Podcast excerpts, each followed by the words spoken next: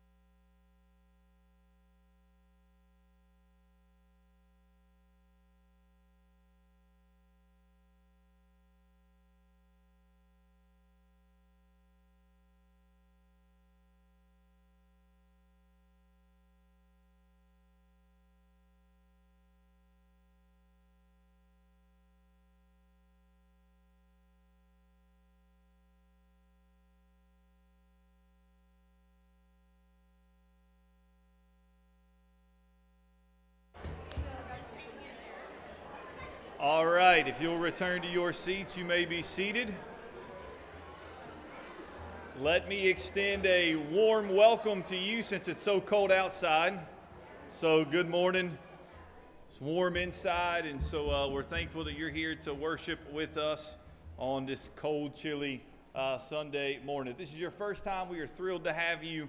Uh, you are our guest, our visitor, and we want to just welcome you and just thank you for being here. There's a couple ways you can let us know that this is your first time. There's a connection card out in the foyer you can fill out, or there's a QR code in the bulletin. Um, if you'll take just a moment, um, you can scan that with your phone and fill out some information uh, online. We're glad that you're here. Let me go over some announcements. There's a lot in your bulletin. I'm just going to hit some highlights, the things that are coming up the quickest, so pay attention and study it later. Men's Ministry Breakfast this coming Saturday morning. We want you to be a part of that. We got a missions opportunity at the Georgia Baptist Children's Home.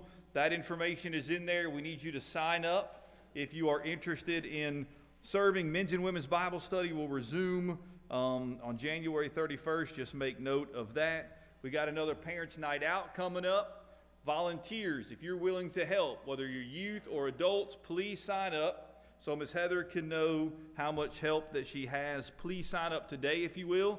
And then parents, you can sign your kids up in the coming weeks. And one last thing I want to emphasize is CentraKid.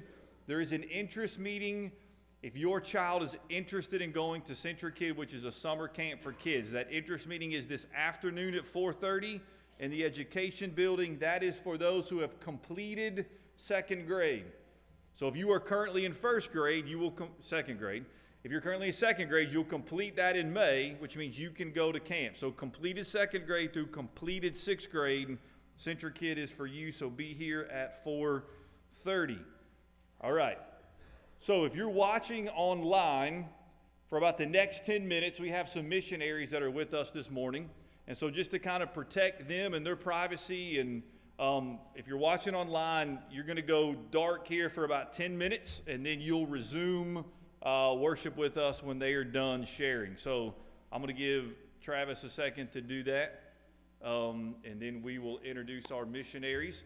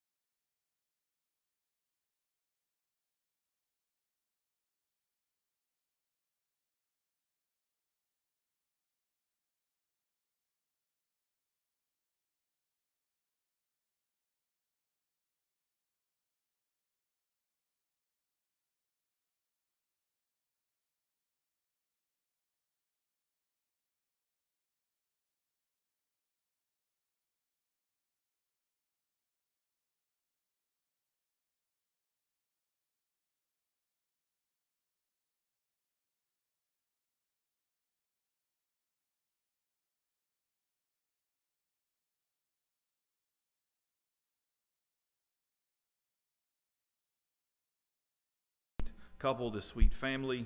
Um, Lord, we just pray for your will to be done uh, in them and through them and around them. And just thank you for how you have provided for them. Thank you for how you have uh, brought our past across. And Lord, just continue to help us as a church uh, to support and encourage and pray and give um, because they're doing great work there. We see the gospel at work and we see the gospel advancing. And um, so just we pray for them. Lord, as we continue to worship, Chris comes and preaches, uh, Lord, just draw us to yourself. Draw us to yourself and be glorified. In Jesus' name we pray. Amen. Would you stand? Let's continue to worship together.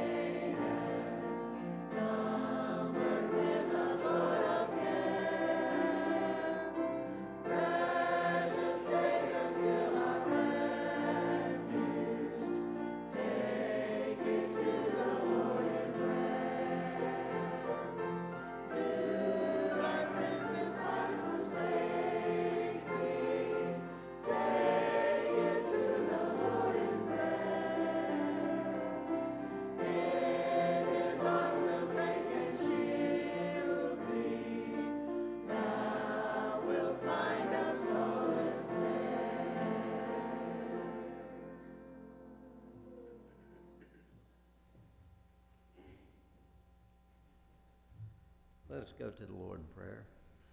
Most gracious Heavenly Father, Lord, we thank you for the opportunity of this day to, to come out and to worship you and to hear your word, Lord.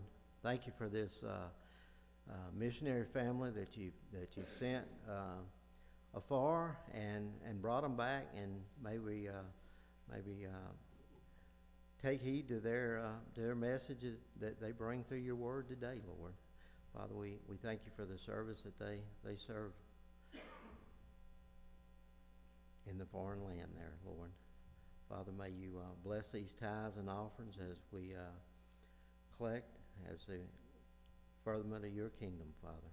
We just give you all the praise and all the glory. For in Christ's name I pray. Amen.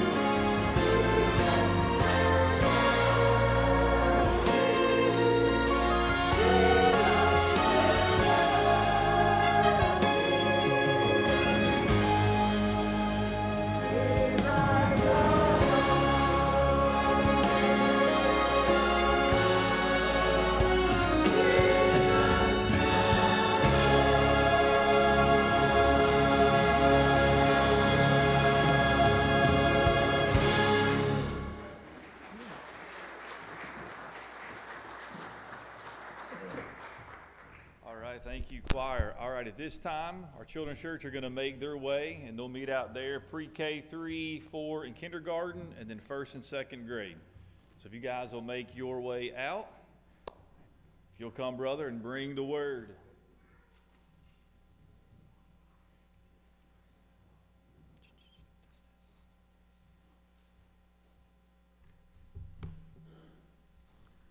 Good morning.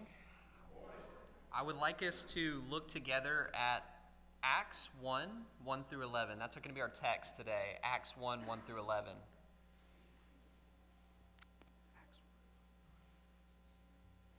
So before we read our text together, I wanted to just share just a story to open about a missionary uh, from the 1700s. The person's name was William Carey. He's known to us as the father of the modern missionary movement. And William Carey, he, they were meeting in their churches in England, and he was a Baptist in England. And he preached a sermon, and he challenged his church, and he challenged his network of churches that he served of to go and take the Great Commission to unreached people groups. He'd read the scripture, uh, God had called them to go do that, and he challenged his brothers to do that. So, what the Baptists did in that area of mid England, they networked together and they formed a missionary, a mission agency and this mission agency appointed William Carey, and they appointed another man named John Thomas as missionaries to India. And William Carey ended up moving to the field in 1793, had a very successful missionary career. He dealt with a lot of hardships, if you're familiar with his story and his biography, but he had a very successful missionary career in India. And in 1793, uh, William Carey, they had kind of a send off service for him through their network of churches, through this mission agency that was newly formed. And remember back then, going to the mission field wasn't like today. We have the luxury of flying back here whenever we basically want to or need to, right? We're only a four hour flight away. Some of you guys have been to Ecuador, it's close. And even if we were somewhere on the other side of the world, we could basically fly back whenever we needed to. Back then, it was basically a lifetime commitment to be a missionary. Back then, it was basically a death sentence to be a missionary. So William Carey and his family knew exact very well what they were signing up for. They were signing up for a lot of hardship. They were signing up for a lot of unknown, a lot of fears, a lot of sicknesses that they were unfamiliar with. And during this send off farewell service, it was a uh, very powerful service. They prayed and spent time together all day. And after the service, Carey met with the four leaders of the newly formed missionary. One of the leaders, his name was Andrew Fuller.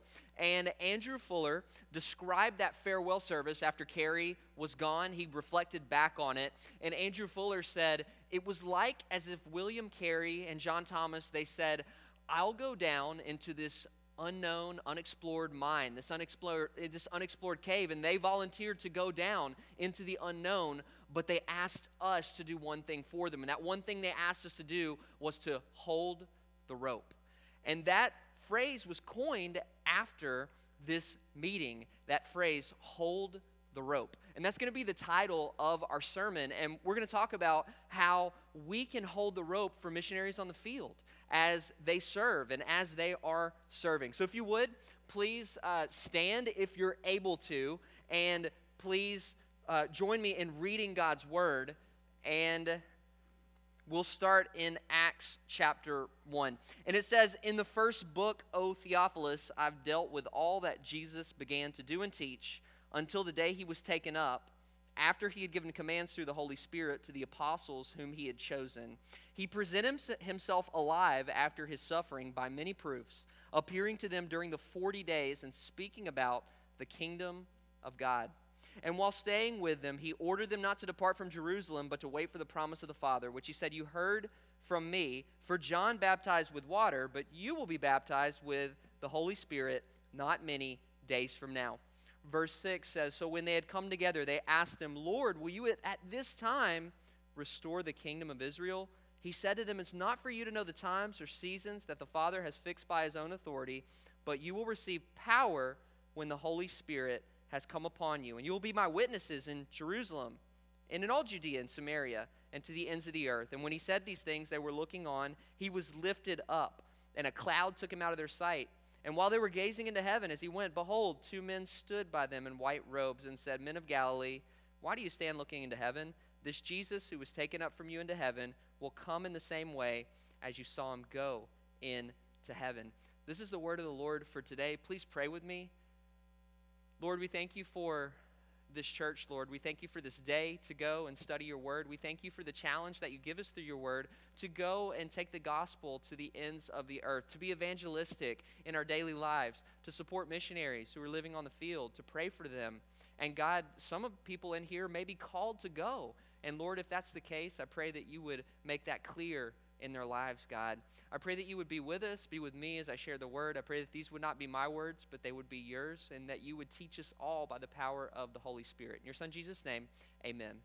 Amen. You may be seated. So I want to say, just again, thank you so much for letting me preach here. Uh, it is a, pre- a, privilege to share God's word. Uh, I thought about maybe asking Pastor Aaron and Pastor Gary to do what we do in Ecuador. So they get to preach in English in Ecuador, and then I translate into Spanish. So maybe I could preach in Spanish today, and they could translate into English what we're going, what's happening. So I don't think that's going to work this morning, though. But I do want us to walk through this text together, look at it, think about that opening story, holding the rope, what that looks like for us as a local church here in Newnan, Georgia.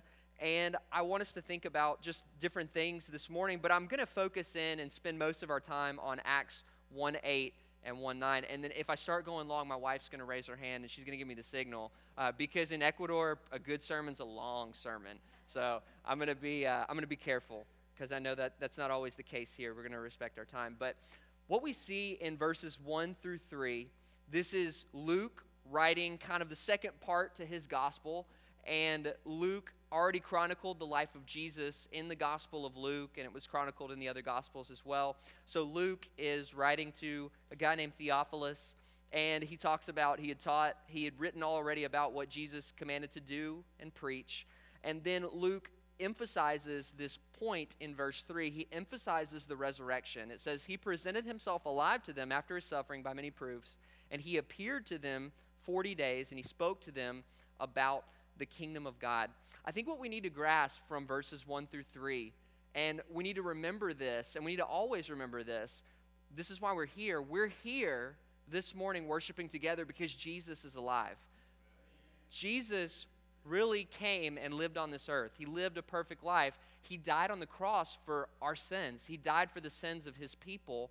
And He rose up on the third day to prove that He had the power over sin and death and we know that by that act, and Luke wants us to grasp this here, by that resurrection act, and because he spent time with people and the apostles, and over 500 people saw the resurrected Jesus, he taught for 40 more days. He spoke more about the kingdom of God. He really did all this, and it's really, really true. The Bible is reliable. We can believe it. It was written by eyewitnesses. The Holy Spirit teaches us that it's true and the story of Jesus is true. And because of that, because of this resurrected Christ, our salvation is secure.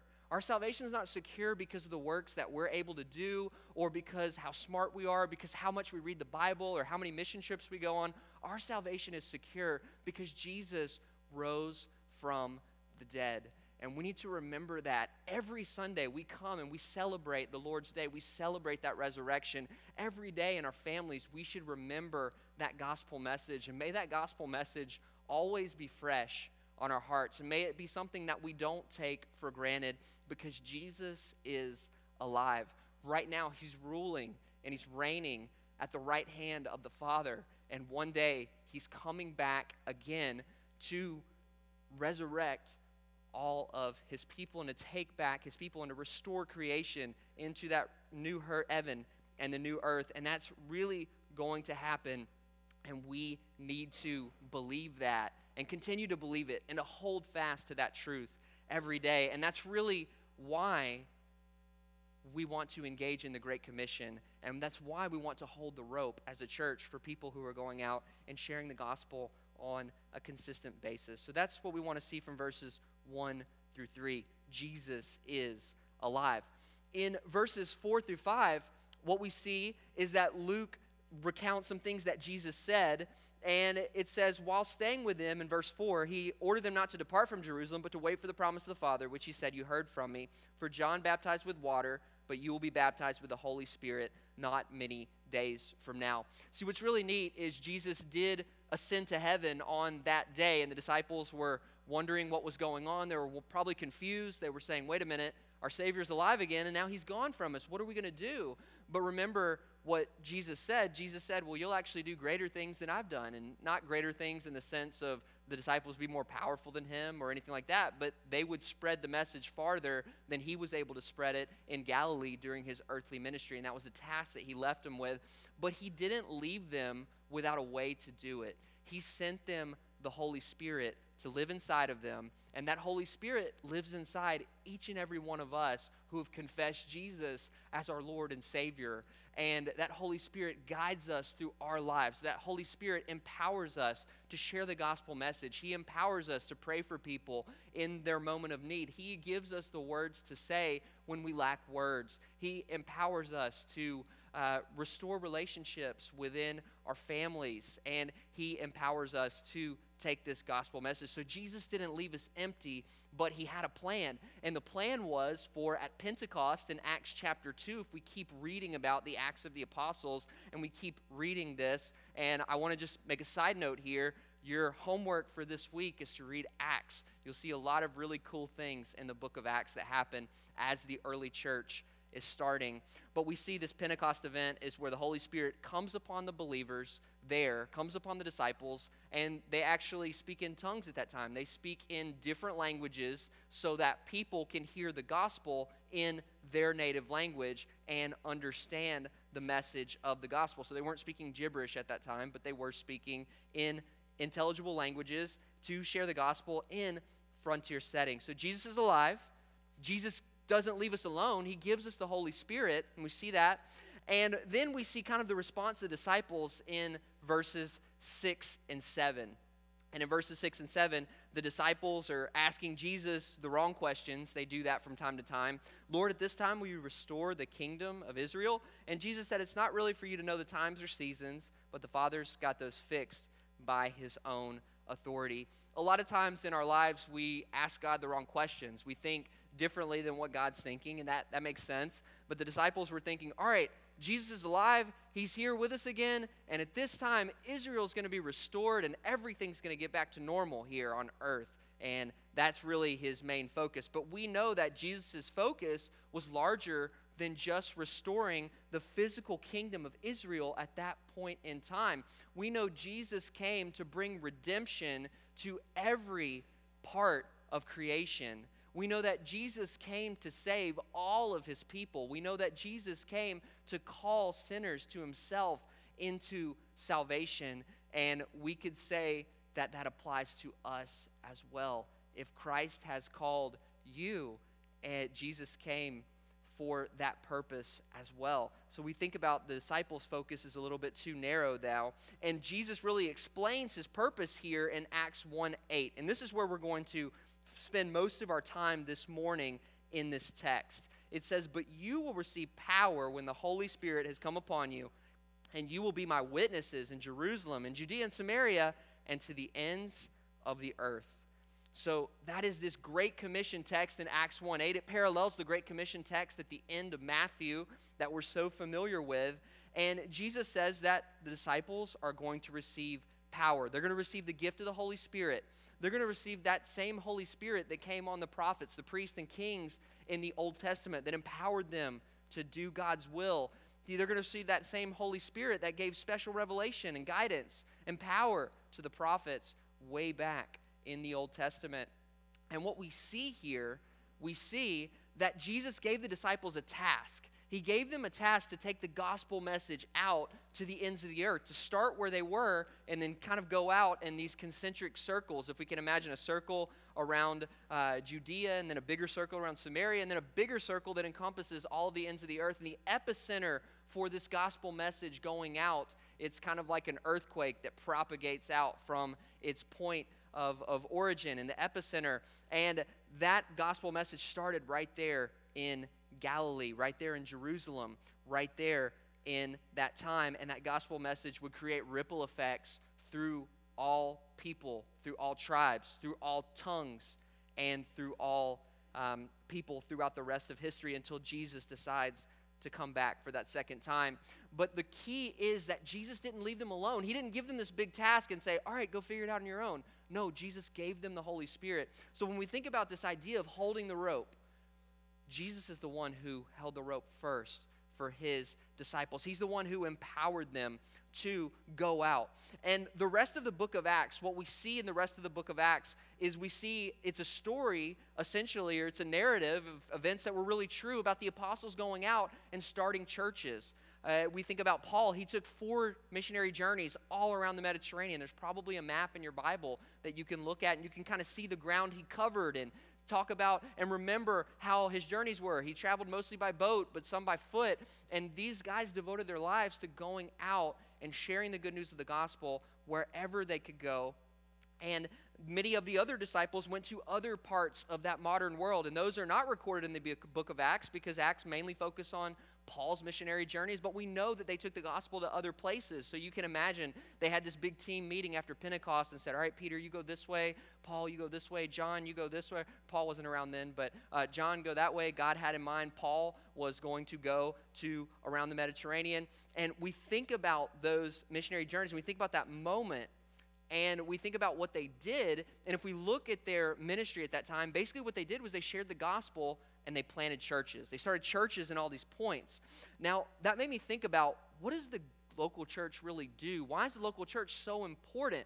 And as an organization, this is why we are so committed to evangelism that leads to church planting.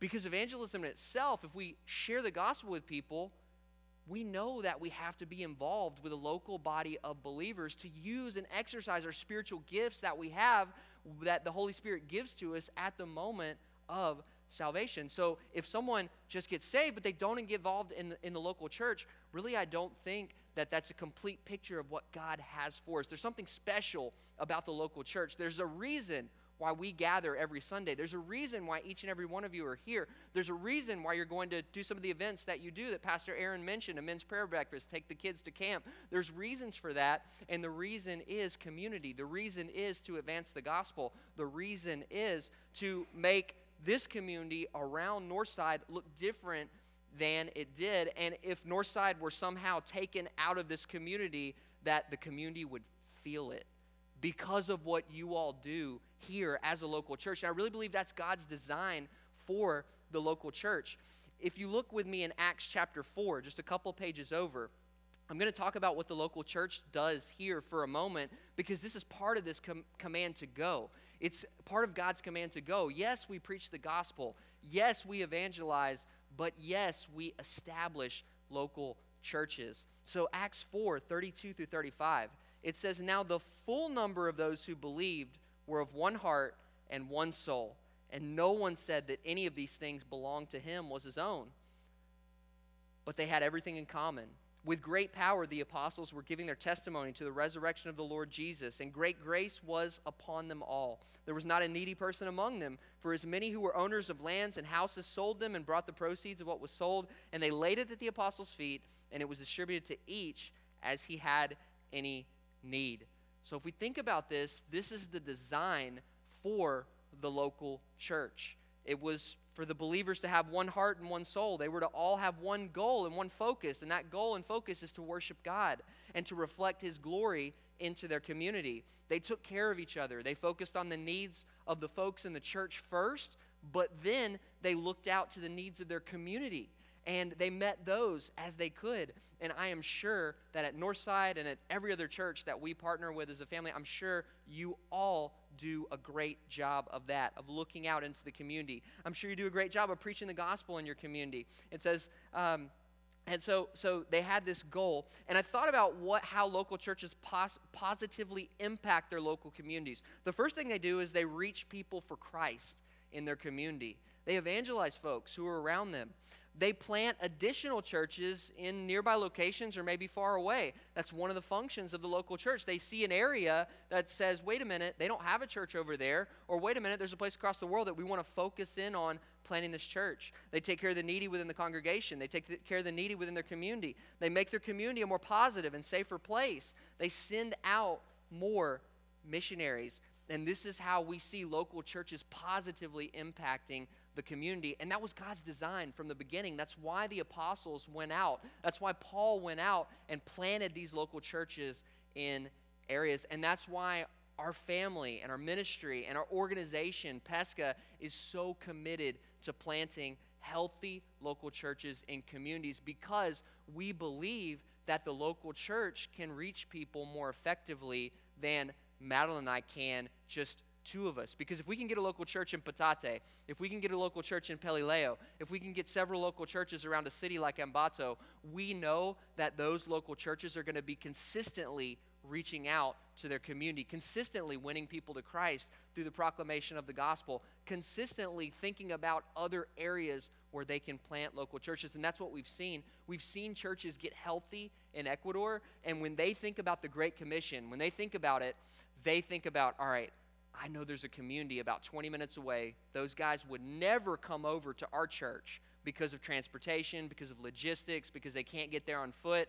So we need a church over there. Let's go start a Bible study over there. Let's go start a ministry over there. And maybe God would start a local church, and that local church could win people to Christ in their community. God could use the proclamation of the gospel through that local church in this new community and draw people to Himself as they hear the gospel. So that is the focus of church planting. That's why we're so committed to church planting and church strengthening, and that's why we're so committed to doing ministry alongside local churches where we live.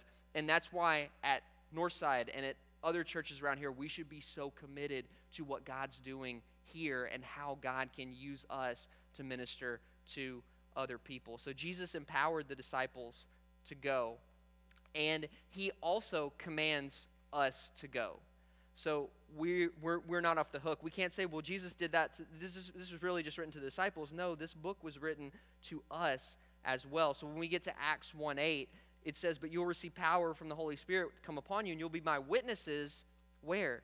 In Jerusalem, Judea, Samaria, and to the ends of the earth. So we are God's witnesses to the ends of the earth. And I really believe that God places a call on some people's lives and some people's hearts to go and serve cross culturally. I wouldn't be in Ecuador right now unless God called me to go. And when I was, um, when I took a short term mission trip about age 20, I'd never been out of the country before, I'd never been on a plane before that I could remember. And I get on this plane, I show up in Ecuador, and God used it to call me back the next summer. And He used a one week trip to call me into a summer internship type trip. And I spent three months in Ecuador that following summer. And God used that summer. He used Matthew 5 14 through 16 as I was reading through the Gospel of Matthew during a quiet time one day. And Matthew 5 14 through 16 says, You're the light of the world, city on a hill, cannot be hidden. No one lights a lamp and puts it under a basket, but they put it on a stand so that it may give light to all that's around it, and that other people may see the light inside of you, see your good works, and give glory to the Father. And at that moment, I identified with the person who was foolish in putting the basket on top of the light. And I identified with that. And God used it to convict me first, and then He used it to call me. He said, Chris, I, I really want, I, I felt like God was saying, I want your light to shine before others, and I want to use you here in Ecuador as a missionary in the future. And I felt called. And to this, still, to this moment, to this day, I still feel called to serve in Ecuador. My wife had a similar calling experience on her, and God put us together, and we're serving in Ecuador right now together. But we have that call, and I received that call because I believe in the sovereignty of God, number one, but I really believe that my local church played an impact in that. Our local church took a mission trip to Ecuador, to a place where really they didn't know much about, but we show up in Ecuador, and God used that to call me into international ministry. And I believe that God could do that with some people here at Northside. Parents, cover your ears right now. Don't listen. Don't listen. But no, but, but seriously, God may be calling some people, some children, some youth who come on a trip. It may make a lifetime impact on them as you come and serve alongside of our family and alongside of the ministry in Ecuador. So I really do believe God calls some people to go and live cross culturally for the purpose of evangelism and church planting. But I also believe that God calls people to go temporarily for evangelism and church planting. And that's how we can fulfill and help fulfill this great commission. Uh, we can go, we can take a short term trip, We can pray for missionaries. We can give to missionaries, all that sort of thing. And I think sometimes a lot of people, what they think is, well, I don't know if I'm going to make a big impact. I don't, I don't speak their language. I'm not sure if I can make a big impact. I don't even know if this is going to be effective, what we're doing. A lot of people have those kind of questions about short term trips and sending teams and all of that. But what we know, what we know from the Bible, is that in Revelation 7 9 through 10, we see this image of a great throne room. And it said, I looked and behold a multitude that no one could number from every nation, tribe, and peoples and languages, standing before the throne and from the Lamb, clothed in white robes, with palm branches in their hand, and crying out with a loud voice Salvation belongs to our God who sits on the throne and to the Lamb. So, what we see here is there's all tribes, tongues, and nations. God has written in the Lamb's Book of Life the people who are going to be called and the people who are going to be saved. And some of those folks are out there in Ecuador right now. They're also in other nations, and they haven't heard the proclamation of the gospel yet. And God might use your group God might use your sermon, your message. God might use your interaction with the child there to they hear the gospel in a way that they understand it and God uses that to call him to himself and we get to play a part as a church in this great commission by going and we know we know that people are going to respond. We know that salvation doesn't depend on our own self. We know that it, it doesn't depend on our own strength. And we know that God uses the proclamation of the gospel to call people. And I really believe that there's a calling and a job for everyone to participate in the Great Commission, whether you go and serve long term or whether you serve short term. So let's talk about how we can hold the rope. And this is kind of how I want to conclude the sermon or land the plane this morning is how can we hold the rope as a church here in the U.S.? I want to give you three words. They're three words that you've heard before pray, give, and go pray, give, and go. You've heard those probably many times, but really, number one, prayer happens first. It's the most important. Please pray for our family. Please pray for other missionaries that you have contacts with. Please, please pray. We deal with wild situations on a daily basis uh, in Ecuador. We deal with uh, times of spiritual warfare. We deal with a lot of those things that I don't have time to get into w- during the sermon, but please pray.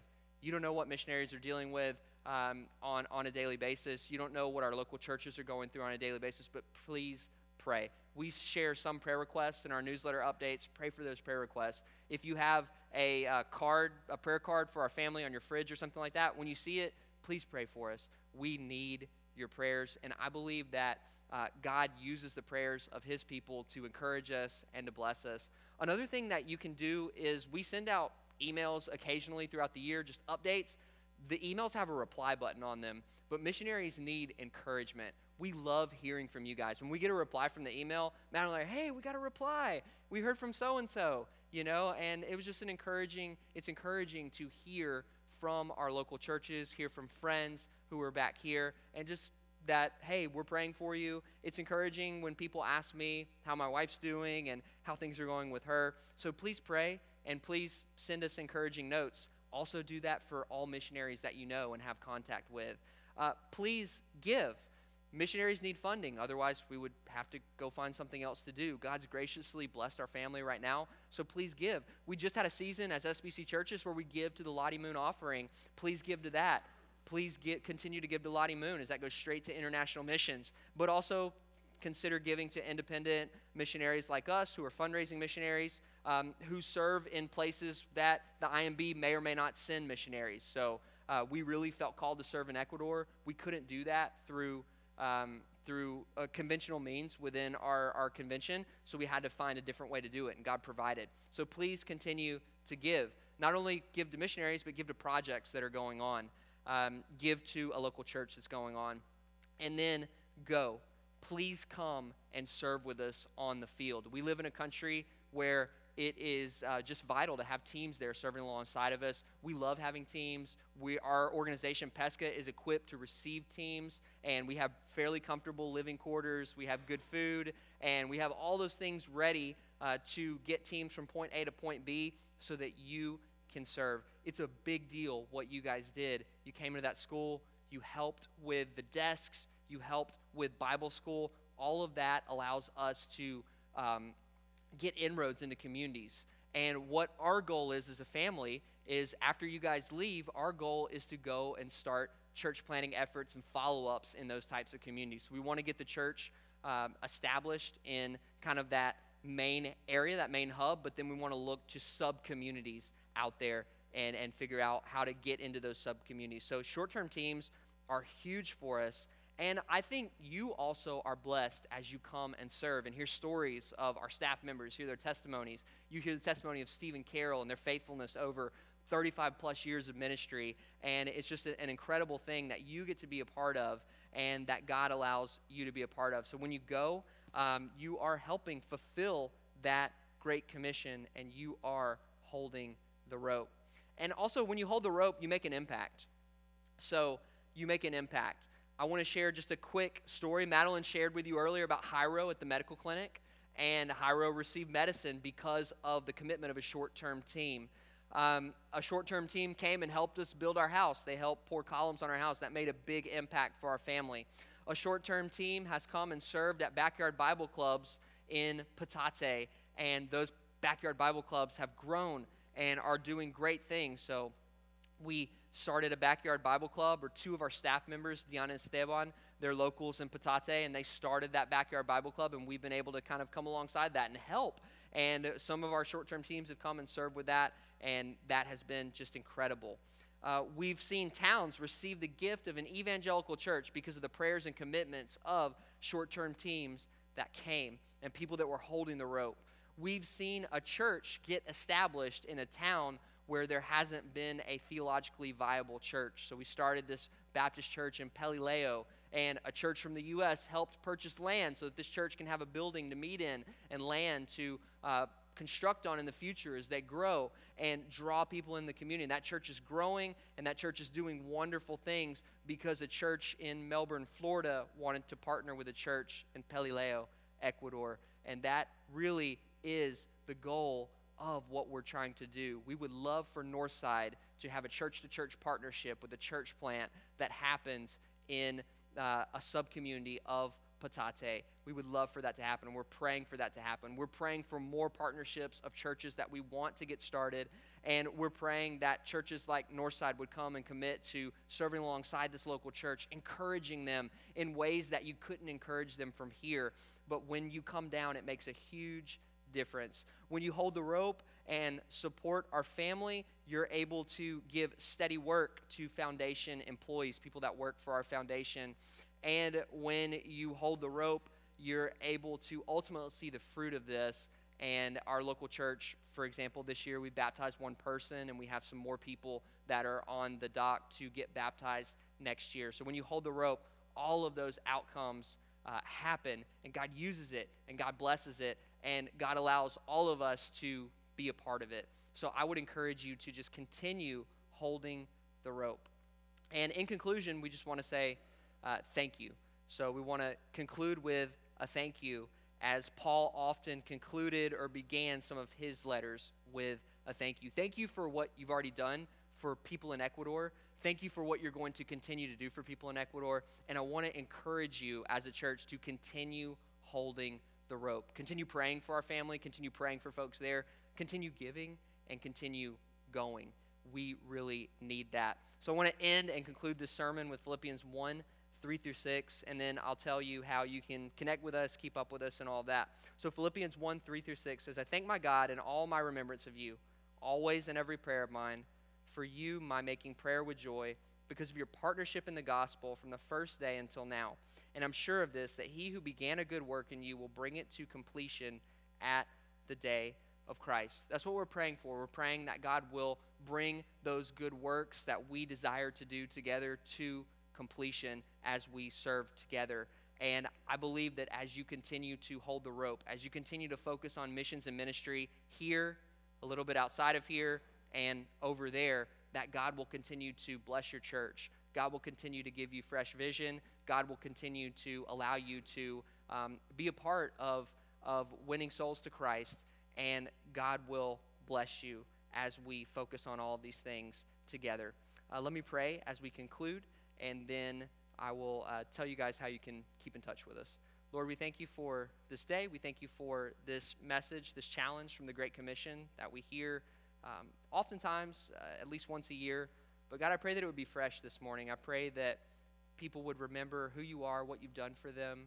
I pray that they would be inspired to continue to hold the rope for missionaries all around the world and continue to hold the rope for our family as we serve. We thank you for the partnership that we have with Northside. We thank you for um, all these people here this morning, and we thank you most most uh, for Jesus for sending Him to die on the cross for our sins and for saving us, Lord. We love you in your Son Jesus' name. Amen. Amen. So, if you want, you can keep up with us. Uh, we have cards out there on a table. We have a newsletter that we send out about every quarter, and those uh, cards on the table tell you how you can give if you felt led to give above your tithes and offerings to Northside. Our family is going to be able to stay on the mission field and continue to do ministry through manageable monthly contributions from individuals within churches. So that's really the only way we're going to be able to stay there. So if you would just prayerfully consider giving please pray for us. And uh, all that same information out there is out on the table. So thank you. Thank you, Chris. If you will please uh, stand and sing one last song with us.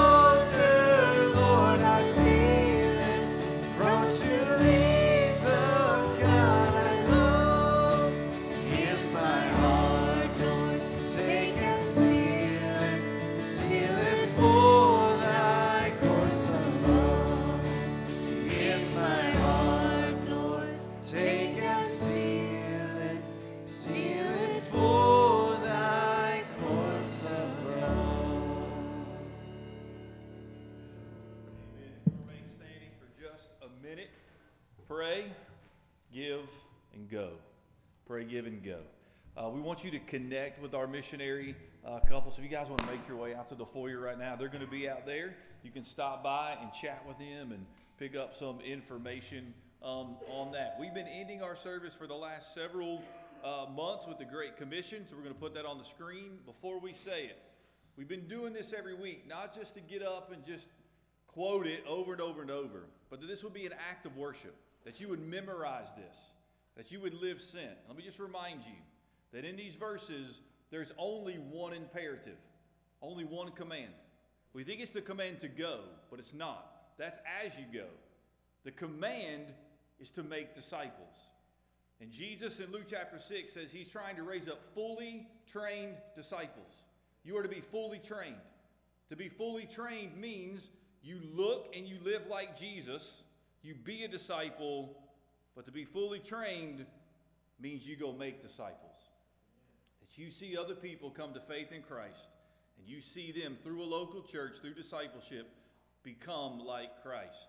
This is the Great Commission. So would you say it with me? And Jesus came and said to them, All authority in heaven and on earth has been given to me. Go therefore and make disciples of all nations, baptizing them in the name of the Father and of the Son and of the Holy Spirit, teaching them to observe all that I have commanded you. And behold, I am with you always to the end of the age. Church, go live sent.